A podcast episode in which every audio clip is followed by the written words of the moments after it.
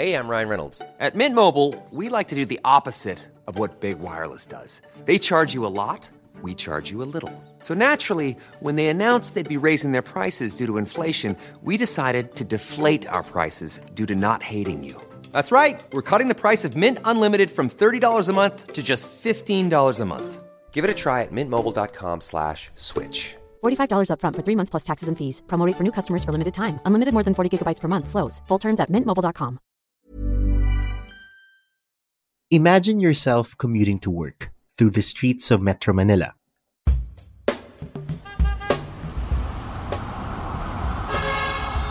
That's what you probably hear in your mind. But if you're listening to this podcast while going to your office, unless you're privileged enough to own a car and you live in a CBD, this is what you are actually going through. Slow traffic in streets too narrow for all the vehicular traffic to move, smog looming over your head, and other pedestrians bumping into you. That was also how Stroll Copenhagen sounded like, felt like, until 1962. It was then that its city council decided to eliminate cars in Stroll and give it back to the people. Until now, it is noiseless, with clean air and no traffic. People comfortably walk in its mix of high end boutique and mass market shops, amaze themselves by watching the street performers in Amagertorv, and remember their past by visiting the historical squares that stem from the main street. Stroll is now the oldest and longest pedestrianized street in the world, attracting tourists from all around the globe. And we don't have to travel far to see a street that was influenced by this concept. Recently, Fatima Avenue in Valenzuela City was reintroduced to the public as a 250 meter pedestrianized area. You can find no cars in that street, only street lamps, picnic tables and chairs, jogging paths, and the Museo Valenzuela. There are also some old trees that the local government wanted to save for the generations to come.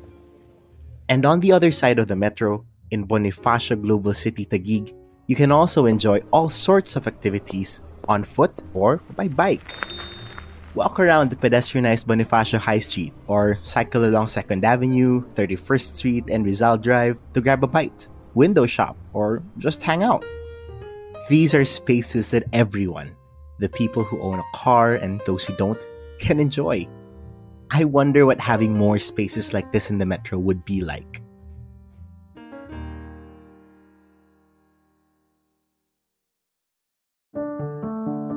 I'm Carl Sayat, and you're listening to Estate of Mind, a podcast from Ayala Land Estates, powered by Puma Podcast.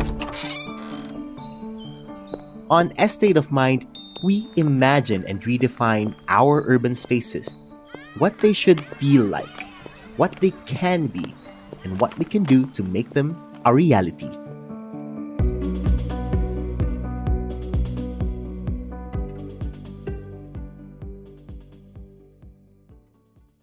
In this episode, we'll be talking about inclusivity. The pedestrianization of streets like Stroll, Fatima Avenue, and BGC is just one way of creating spaces that are inclusive for all. It's really designing for everyone, for all genders, for all um, income classes, even the marginalized, no? and to give equal access to opportunities and resources.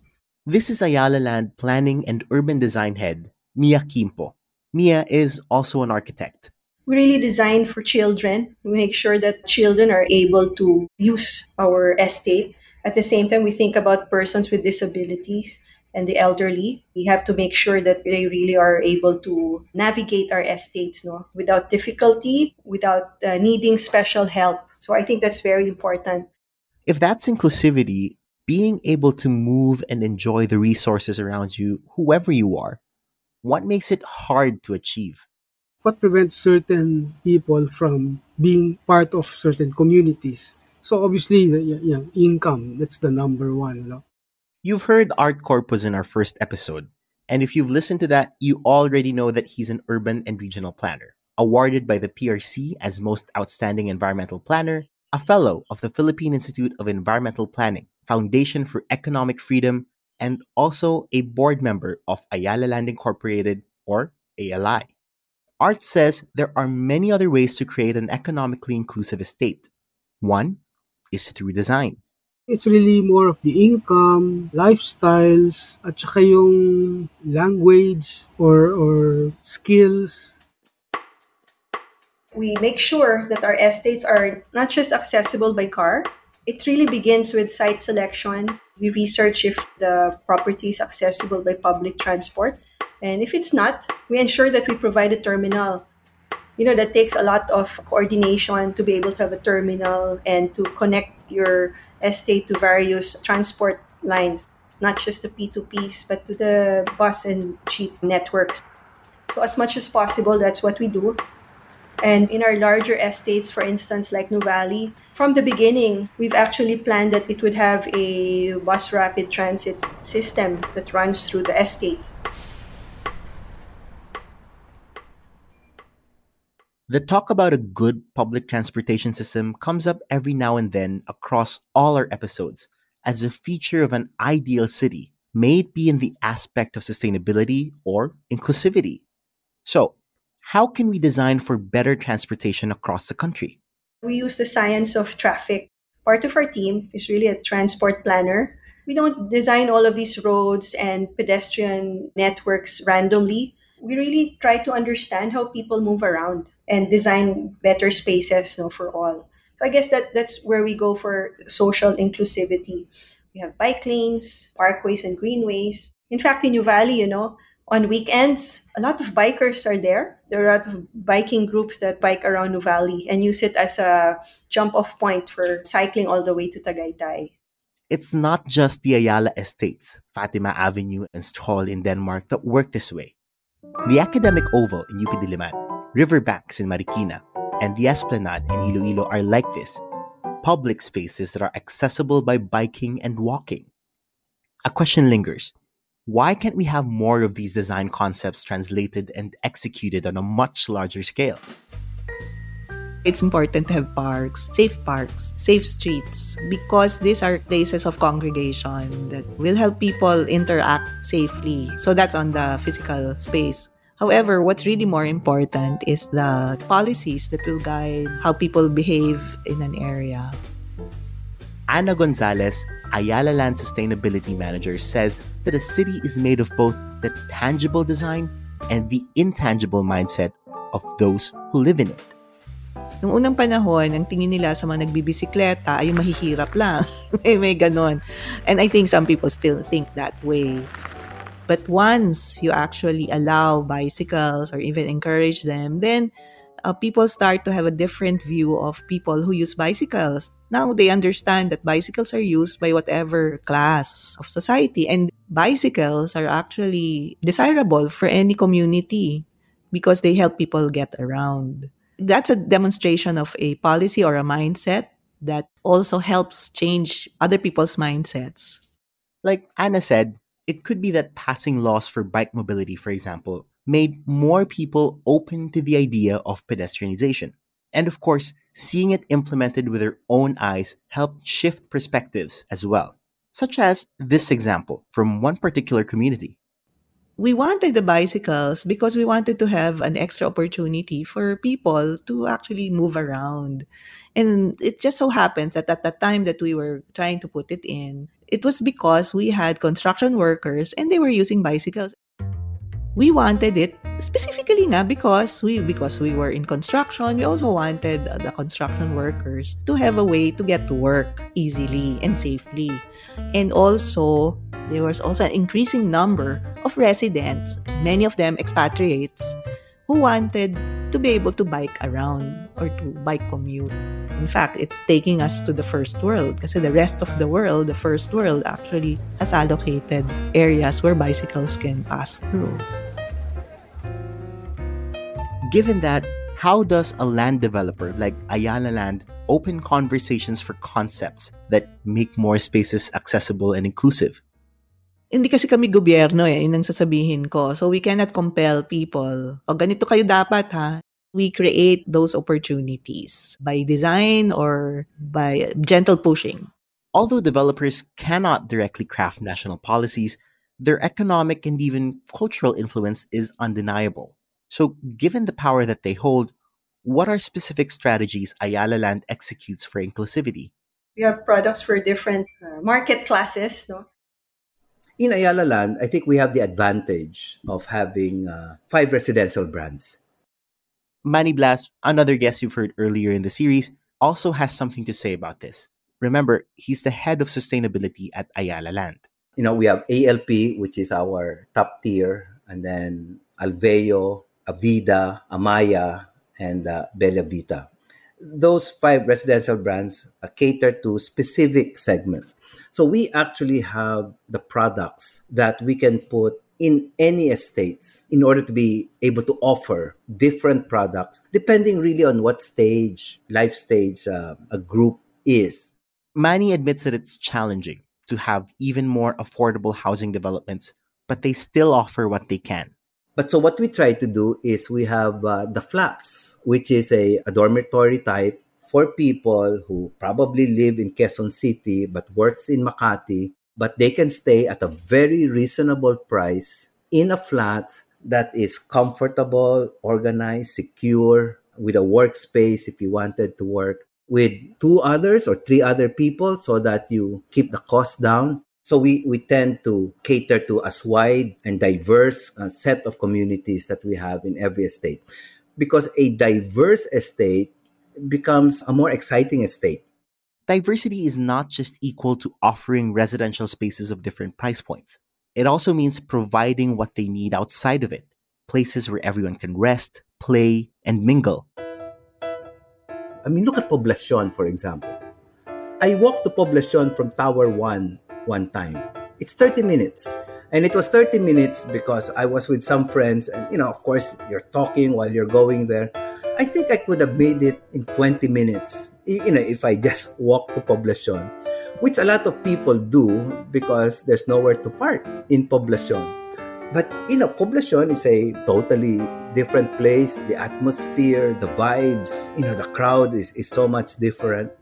But you want a poblacion also in Makati. Everyone wants diversity. You know, people like privacy. I mean, you, you like that, that you have your own space. But they don't want to be always alone. they want to be able to go out and say, well, this time I'm going to go to an art place, and this time I'm just going to go and shop. This time I'm going to have Japanese, and there's little Tokyo for you to go. And this time, you know, I'm bringing some of my uh, Balikbayan friends and I want to show them Greenbelt, which is high tier. But for drinks, we're going to walk over to Poblacion. It's something that, that you need in every development. You have both the privacy as well as the public space and you have the diversity. And I think that's what we strive to do in, in every estate that there's enough distractions, diversions and places of interest for you to go to.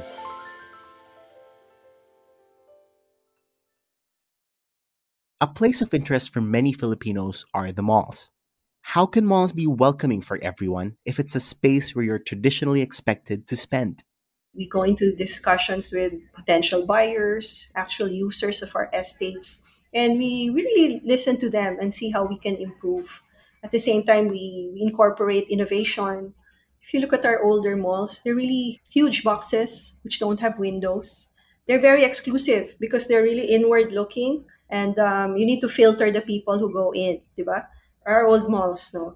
But um, nowadays, we've changed uh, the way we design our malls. They're more outward facing. We've broken up these big boxes into smaller clusters and we intersperse them with nature, these greenways, no. So now, you know, our designs, for example, in Nuvali, you have Solenad, our mall there, it's more inclusive. Anybody can really just walk through it and then look at all the shops. You don't have to enter a big building to be able to experience the shops or experience the civic space. And you can really just do window shopping, you know.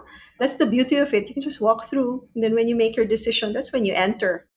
Mia says it's all about designing for people. This has a historical precedence, no? Turn of the century retail was really all um, along roads, main streets, and then you just enter them. after window shopping. You're experiencing the open spaces, the public space. No? You can even check out the pop up stores there or just hang out in these public spaces. We want inclusivity because we want every individual to have access to spaces and enjoy the resources more equally. And this creates synergy for the community. As Art Corpuz says, it's this diversity that makes chance encounters possible. In turn, they bring about the chemistry of the unexpected.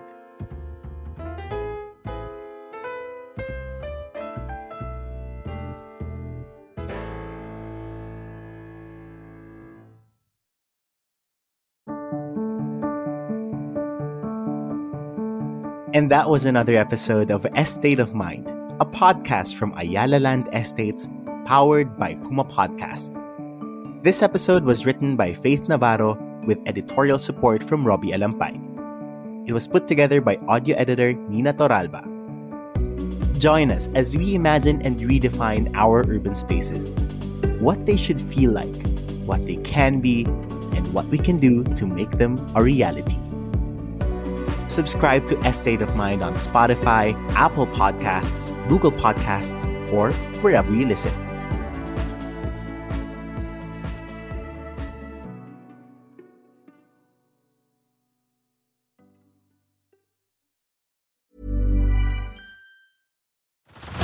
Head over to Hulu this March, where our new shows and movies will keep you streaming all month long. Catch the award winning movie Poor Things, starring Emma Stone, Mark Ruffalo, and Willem Dafoe. Check out the new documentary, Freaknik The Wildest Party Never Told, about the iconic Atlanta Street Party. And don't miss FX's Shogun, a reimagining of the epic tale, starring Anna Sawai. So, what are you waiting for? Go stream something new on Hulu.